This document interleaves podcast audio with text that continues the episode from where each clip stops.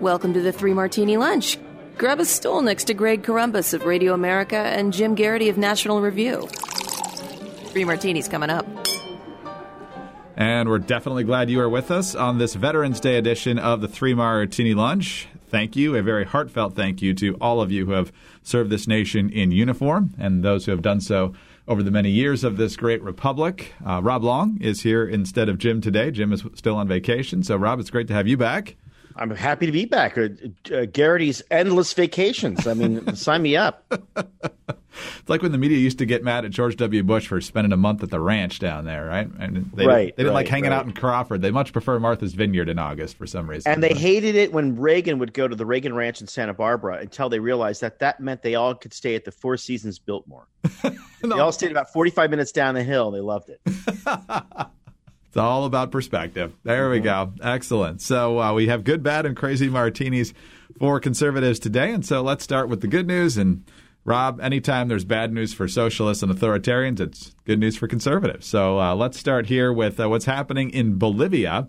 First of all, with the Washington Post, decrying what he called a coup.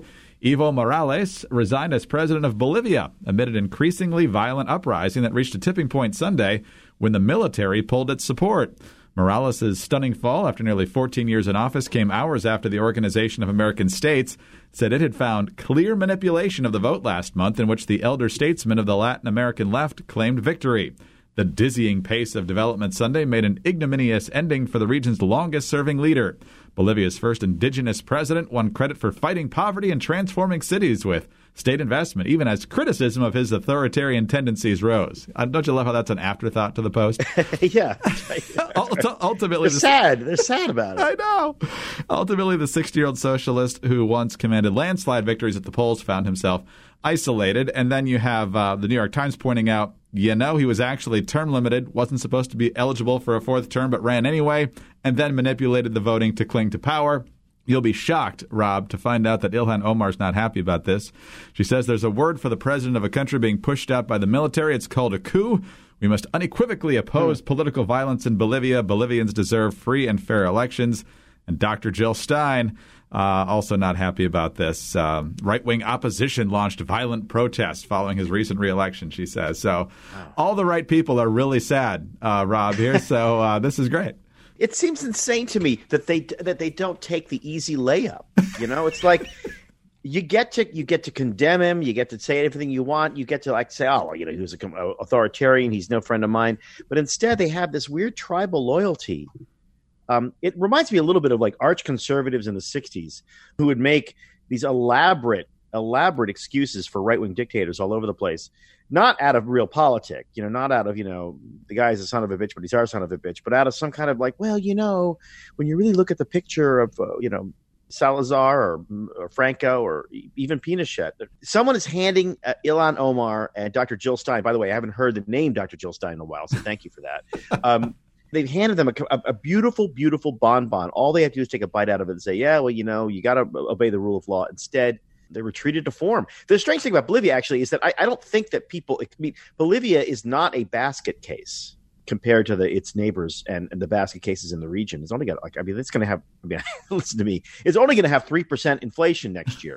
um, but that is pretty good compared to uh, uh, you know the, its regional um, uh, colleagues. Even on a humanitarian level, this is to be applauded, right? I mean, the amount of blood in the streets, the amount of starvation, the amount of collapse, the amount of chaos at a minimum. Um, and that's a good thing for the region. Let's we should all applaud it. Because of course, the, as soon as you think of socialists in Latin America, you think of the, the, the absolute collapse of Venezuela right now. Right. And you know, four or five years ago, maybe even while the time Chavez was still alive, uh, and they were doing pretty well economically because of all the oil they had, and the oil market had uh, huge prices per barrel, and you had folks like Bernie Sanders and, and other folks on the far left saying, you know, that's a pretty good model down there. And now that it's uh, just gone completely into the trash can. They're like, oh, no, no, no, no, no, that's not socialism. This is just a thug and a kleptocracy. I'm about Scandinavian and Canadian socialism. I never had anything to do with the folks down there. So, well, I, I am too. I'm for. I think it's Sweden. I'm for Swedish uh, socialism too. Uh, privatized Social Security, a private healthcare system, um, uh, pri- uh, property taxes, school choice. I'm for all of those things. More Swedish socialism, says I. Um, when you really get down to it, when you drill down to actual the actual socialism in in Scandinavia, it's um, you know they're more free market than California. That's good. What's happened is that Venezuela refuses to disappear. And what people uh, in the media and the left here in America want is they want it to disappear. That's what happens when it all collapses. It goes down a memory hole. Um, I'm old enough to remember when the country of Nicaragua was on the front page of the New York Times every single day, sometimes twice a day if they could print an extra uh, extra paper. It led the news every day. It was all about the uh, the the Sandinista regime in Nicaragua and how popular it was until they had a free election and the Sandinistas were turfed out in a free election, and Nicaragua disappeared. You couldn't find it in on page A29 in the New York Times. It was no longer interesting, and unfortunately, Venezuela is remains interesting because it's so incredibly chaotic and violent down there. So it's impossible to ignore it. But boy, would they love to ignore it! And they're going to do their best to ignore uh, Bolivia too.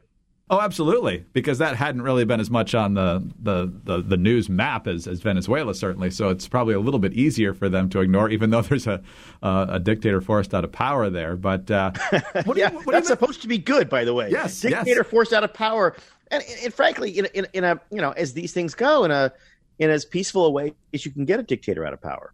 Why do they love him so much uh, when they keep calling Trump a dictator, which is not a good thing in their estimation? They seem to love. There's all these puff pieces on socialism now, and you know the, kind of the rewriting of the Cold War and the real heroes Gorbachev and all this stuff. I mean, it's yeah, they love that. I mean, I remember talking to somebody who's explaining to me that no, no, no, the Cold War wasn't won by Reagan and by his incredible, in many ways, personal courage but um, by by Gorbachev. And I thought, oh, that's like saying that there's no reason to fight World War II because Hitler was just going to commit suicide in a bunker anyway. Look, things happen for a reason. They happen because we put pressure on them. And I think the left likes these uh, deathly experiments because everything else for them is so compromised. I'm going to say this about Chavez. He was not a compromised figure. He was exactly what he said he was. He was a socialist dictator and he brooked no dissent. And there is something about those students screaming in university quads and the entire woke community on social media and even the squad. There's that kind of jackbooted, why do we have to listen to disagreeing opinions kind of attitude that um, they naturally, good Lord, they naturally love it. Even Tom, you know, Tom Friedman, the New York Times columnist, is famous for saying, um, talking about China would we could be China for a day because he thought, well, when one day, it, all we need is 24 hours to pass a lot of laws and a lot of regulations, do a lot of stuff, and then we can go back to being a chaotic democracy that he hates. Um, there's no such thing as China for a day or Venezuela for a day. Once you give somebody absolute power, like they did to Chavez, the third act is already written. It's either written in chaos or it's written in a coup or it's written in bloodshed or civil war. There's no way out once you go for the strongman. And it just seems to saying to me that we have to keep learning that lesson. And irony is, of course, we're not learning that lesson. It's the poor people in Bolivia, the poor people in Venezuela, the poor Cubans. They have to live this way because the political science department at Harvard University finds them cute. That's pretty much the case. Uh, I mean, don't forget that uh, as much as a lot of us didn't care for uh, Trump's "Go back to where you came from" tweet for the squad, there was actually an impeachment vote in the House of Representatives based on that tweet. yeah, so, right, right. So mean, mean things um, definitely don't uh, get well received on the left. They, they, right, and, there should be no and criticism if he is whatsoever. impeached, right? Whether we, we agree with impeachment or not, whether we agree with the with the, the all the phases of the impeachment process, including removal from office, if, if even if we don't agree with that, if he is removed from, if he's voted to be removed from office, he'll be escorted out of the White House, and he'll, and no one will stop that. And there is something incredibly, fantastically American and patriotic about the idea that we know deep down in our hearts, if we wanted to get rid of this guy, we could get rid of him with a process that's been put in place for 250 years that people really do respect. So, and once again, America's awesome, and everywhere else needs to take a lesson. That's exactly right. Although, speaking of social media, the number of people who spend just ridiculous amounts of time online, almost daily, fantasizing about multiple members of the Trump administration or multiple members of the Obama administration yeah. spending the rest of their lives in prison, man, find yourself uh, some some better use of your time because odds are none of that's going to happen. Ain't going to happen. Yeah, I mean, you, don't go to prison because you disagree with you. That's un, un, un, listen. Unfortunately, I like to, there are a whole bunch of people I like to put in prison for disagreeing with me. But I'm not allowed to do it. Let's go to our uh, bad martini here now. Uh, you probably heard the news this morning that longtime New York Congressman Peter King is not going to run right. for reelection in 2020. 14 uh, term congressman by the time all is said and done next year. Uh, represents Long Island. Uh, it's an increasingly blue district. He says it's, of course, is to spend more time with his family.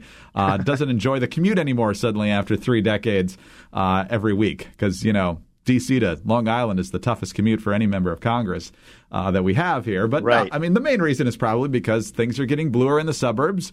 It's not looking great for Republicans in 2020. And so uh, Jim and I have, have mentioned before that uh, while Peter King has done some good things in office, he's not necessarily our favorite. His uh, fondness for the IRA, for example, back in the day, mm-hmm. leaves kind of a stain. We've joked about how he's usually in tears when he watches Patriot games and things like that. But um, but uh, in the end, here, this is, I think, less about Peter King and more about Republicans realizing that they're in huge trouble in the suburbs. If you look at last week's elections, Northern Virginia is a complete mess for Republicans. Uh, suburban Philadelphia did not go well at all for Republicans, and there are other parts of the country as well. And if Republicans can't hang in the suburbs, they're going to have some real problems winning anything in terms of uh, chambers right. of Congress or the White House. Yeah, that's true. I mean, I mean, we should before we just jump into this, we should say that there is a chance that he is telling the truth and that he does actually is that's a long time. He's been there 28 years. He wants to take he just wants to do something else. That is possible. Okay we're, we're done we're done considering that. All right moving on moving on then. Um just want everybody like you know pro forma let's say. The guy could be you know but the thing about the, these things never happen in a vacuum, and I don't think they even happen in a national uh, assessment for for Congress people, for representatives. That's, essentially the high level local job, right? You know, you got to know everybody, and you know the guy, especially Peter King and and his district. You know the local business people, you know the who they're who's talking to them, you know the lo- local prosec- county prosecutor, county lawyer, all those people you know. He knows who he thinks is going to run against him, or he knows at least one of the two or two or the three people who are really thinking about it and have had breakfast with you know various people. He knows what he's up against, so it's not quite exactly the uh, the national trend that he might be responding to, although that will help. I think partly it's what he knows that we don't, which is that there's there are people out there, and I think that the local grassroots Democratic recruitment um, efforts are actually really good. The top of the Democratic Party is you know filled with insane socialists, and they'll probably go down in flames at the top of the ticket in November 2020 if they insist on nominating a you know a crackpot lefty. But if they can fill in, you know, the suburban uh, districts and Long Island, which is, you know, look, Long Island's been pretty strongly uh, was, was was sort of pro Trump for uh, huge parts of it, but uh, a lot of a lot of cops live there, that kind of thing. But a reasonable Democrat, an old line Northeast Democrat running, an ethnic Democrat, a Catholic Democrat, a church going Democrat, that's going to be that's hard to beat these days, right? I mean, the brand, the Republican brand, is stained by Trump. There is no other way to look at it. Uh, Trump is a drag on the ticket, and if the and, and and the only hope for Republicans is that Democrats remain insane from the top of the ticket all the way down to dog catcher, and they're probably not going to do that. And I think Peter King knows it and thinks, oh, man, let me just go, you know, I'll just go be on some bank boards, which is what you do when you're a, a former congressman. You're just on a lot of boards. You know, maybe some somebody gives you a sweetheart loan somewhere and you open up your uh, your your consultancy somewhere. So Peter King is probably making the wise choice, and it's probably a lot wiser than we even know. So, what's the counter to this? How do Republicans uh, fight back against this, particularly with Trump on the ballot, or even once uh, Trump's not at the top of the ticket? Well, uh, you know, uh, they're all just holding their breath. You know, it's like I feel like you ever see those like um, I think they did this in Apocalypse Now. Those Vietnam movies where uh, the, the POWs are escaping, or they're maybe the special forces, and they and they sink down below the river, and they're breathing through bamboo reeds. Maybe those are the those could be the guerrillas, whoever it is, right? That's what they're. that's what the Republican Party is doing. That's what all the moderates and all the suburban Republicans are doing. They're just down below the water, breathing through the reeds, waiting for the Trump cloud to go. And it, you know, the Democrats are, aren't going to let that happen. So the best bet for Republicans is to in, encourage robust disagreement, uh, respectful disagreement with the president, which they don't seem to have the gumption to do, which is strange because that is one of the things that uh, Reagan encouraged and Bush certainly encouraged, called him up and said, "Say whatever you need to say, do whatever you need to do. I, we need you in the in the we need you in Congress." This president is not inclined to do that, and uh, I think it's gonna the party's gonna suffer. Probably, a, a you know, it's gonna be a 10, 15, it's gonna be a gener- political generations worth of suffering. I think there's no way out. I don't. I don't believe. Kind of like the uh, the Democrats following Jimmy Carter a little bit. Uh, yeah. Yeah. Uh, or, or, or even Mondale, you know, this idea that everything is there. You know, Mondale ran as a 1947 uh, you know, union organizer, and, and that was in 1984. People were like, "Good lord, you know, move on." Can't believe that didn't work for him. Yeah, it was not a successful, as I recall. We need Jim here; he knows all these facts and figures, but it was not a successful. He did win his home state, barely, barely. Yeah. That he one... won it. He won it. Like, you know, win is a win. Uh, there's a great story about Reagan thinking that there were actually some shenanigans in Minnesota, but he figured that uh, contesting the 50th state when he'd already won 49 might look a little bit like a sore winner, so he just kind of let it go. But uh, he was just happy he could go to bed early that night. That's right. All right, on to our crazy martini now, Rob. And it was last week that Project Veritas released the uh, footage of Good Morning America news anchor Amy Robach off camera, but on set and on mic, uh, venting. This was back in August about how ABC News spiked her big story on Jeffrey Epstein three years earlier. Uh, she had an interview with uh, at least one of his accusers. She said she had pictures and backup. She said we had everything. Even mentioned Clinton, uh, some sort of Clinton tie into the story. So, uh, just venting over and over again how she's so mad that uh, they had this years ahead of Epstein facing federal charges and uh, ultimately his death in the cell. And depending on how much social media you consume, you know how many people aren't quite sure how that happened. but uh, but uh, so then uh, ABC News got totally on it. Not to figure out who spiked the story and why, but because they wanted to make sure that the person who leaked the tape got punished. Right. So then they confirmed, or at least they thought they confirmed, that the person who leaked it had uh, since moved over to CBS. And so they got in contact with CBS, and CBS promptly fired the producer, this woman named Ashley Bianco, who promptly told Megyn Kelly that she had nothing to do with this. She's the one who originally marked it the day that Amy Robach was having her little rant back in August, but she's not the one who leaked it. Here's a, a couple of different excerpts from the Megyn Kelly interview. Did you leak the tape? I did not. Not to anyone? No. At never. any at any time? No. Did you make a clip of the moment? I did, but I saved it I saved it in the internal system. Was there any intention to embarrass her? No, not at all. Or ABC? No. I would never. You know, uh, the 3 years I've spent at ABC, I've I've loved my time there. You know, I'm a I'm a good employee. I've, you know, I've worked 7 days a week, you know. I, I loved my job. So, was that the last you had to do with that clip? Yeah, I didn't touch it. I didn't do anything else with that. You never went back to it? I never went back to it. You didn't download it, you didn't email it, you didn't transfer that file in any way? No, not at all. I didn't touch it after that. It stayed in the system.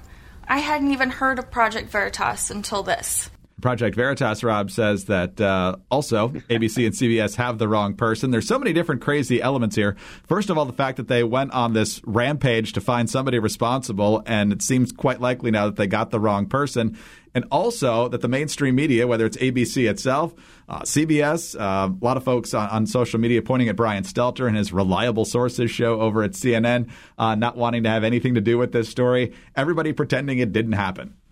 I know, and, and and this poor young woman who's just whose voice sounds so scared and terrified, and all she's trying to do, like in the old days uh, under Stalin, is say, "No, no, I'm a good, I'm a good party member. I would never, ever do anything to hurt the party." And and what, what I what I find so interesting about this is that we know now more about the chain of custody for that clip than we do about really Jeffrey Epstein's finances or that for that matter, that the mainstream media has reported on the chain of custody of the Steele dossier. I mean, and they're trying to hide it. So like the level of interest in this is just creating more and more. I mean, I think probably ultimately absurd uh, uh, conspiracy theories, but it's like you know they always say it's the cover up.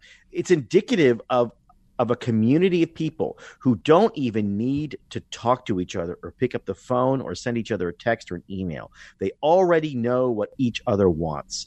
We want to stop this because it, it, will embarrass us, because it probably was a little pressure from up top that this is kind of an embarrassing thing. Why do you have to look into this? It's not that important. There, there are no ramifications here. There's probably some level of, you know, favor you do for people who you like um, exactly the kind of thing that uh, re- uh, reporters and journalists usually expose. They tend to only report and expose those things that happen with their uh, in the community of their political opponents. They tend to ignore and downplay and forget the things that happen among their political allies, and and that's really what this reveals. I mean. The irony, of course, is that we're all going to be talking more about Jeffrey Epstein. Why, you know, what happened in that cell? But the truth is, what what really happened is probably what they say happened. But what happened in the, in ABC News and CBS News with one organization scratching the back of the other, you know, it's like Erich Honecker of East Germany helping out Brezhnev in, in Russia. You know, I know what you want, Commissar. I'll help you out. What, what the irony is that within 24 hours they'll be talking about, you know, these unprecedented attacks on the press and the integrity of the press by the president. uh, the, these these dots will never connect for these people if you just. I mean, all you have to do, really, literally, all you have to do is hire like a dozen conservatives to do something. I mean, you know, to to to make coffee, just to be in the office. And, and, every now and then you could turn to one of the conservatives and say, Is this weird that we're doing this? And he'll probably, he or she will probably say, Yeah, it's a little weird. You shouldn't do it. That's all you need. But they can't do it. Oh, God, no. what would happen if you had a conservative in the newsroom? Your, your news might be balanced. Oh, there's plenty of conservatives who uh, are on the, the panels now uh, because they yeah. hate because they hate Trump. Only because they hate Trump. So. Yeah, that's right. That's the usually the, the well, you're you know you're and they I've had that. I lived in Hollywood for a long time, and I, have had people say to me when I've said you know moderate things, they're like, well, you know, you're one of the good ones. I you know I know you're a Republican, but I don't hate you. Like without any irony at all. Really, people have said that to me. Like that when I remind them of, of the of the hall of you know the league of supervillains they've created from you know, I don't know Reagan to Bush to George W to Romney to Bob Dole to all the people they now praise. Right. Uh, and I said, you know, like you turn it up to eleven for George W. Bush. There's no twelve. So now, where are you going to go with Trump? You know, he's, he's eleven again, just like Romney and George W. Look, the Epstein thing is just one more weirdness, modern day weirdness, where um, nothing can just be normal. I mean, you know, imagine how weird it seemed in 1972 to be hearing about the details of Watergate. How weird that must have been. And now we look at it and think, God, how boring. just like they break in and whatever. It doesn't this is not that interesting. Jeffrey Epstein is an international sex criminal who is a, a, a mysterious millionaire whose actual money source of money is is is is, uh, is confusing and murky and completely underreported and and he dies in uh, solitary confinement by suicide. You would think that some reporter would say, you know what, I don't care if it takes down some, you know, uh, Easter Island statues of the Democratic Party. I am going to go for this because this is going to make my bones. And instead, they're like, well, no, no, no. I, I, I promise you, I would never have revealed that. I mean, this is somebody who works for a news organization talking about how I would never have revealed the truth of what happened. I promise you, I, at no point did I think about this sort of incendiary and interesting tidbit ever revealing it at all to the public because that would be rude. We're not saying you believe it, Rob, but do you have a favorite Epstein didn't kill himself meme? Well, I think uh, Hillary uh, Clinton did it. I wrote about it, and I did a National Review piece where I sort of cast uh, uh, uh Trump and Pence as Holmes and Watson and Trump's is like in the looking through the the crime scene, and he's you know figuring out that she did it. And I, my my theory is that in in the Holmes and Watson Trump Pence universe, uh, Hillary Clinton is the you know is the the famous femme fatale from the Sherlock Holmes novels. He'll always be chasing her. He'll never catch her. It's not just that he wants to put her behind bars. There's also a huge amount of romantic tension between the two of them. oh, so it's gross. It's gonna make it, it, it, Don't you know? Don't read it after lunch or read it after lunch. Oh man! But it's online. You can find it. You have no idea how many people you lost with that last phrase, but. That's Rob, right. Rob, it is always a pleasure to be with you. Thanks for filling in for Jim. We'll talk to you down the road. Happy to be here. Thanks to uh, Rob Long filling in for Jim Geraghty. Jim will be back on Tuesday. And again, happy Veterans Day to all who have worn the uniform of our country. We thank you so much for your sacrifices and your family sacrifices over the years. And we know that uh, our freedoms have been preserved through your selfless service. And so this day is yours. Every day is yours. We salute you and your service to our country. I'm Greg Corombos of Radio America. Thanks for being with us today. Tune in again Tuesday for the next Three Martini Lunch.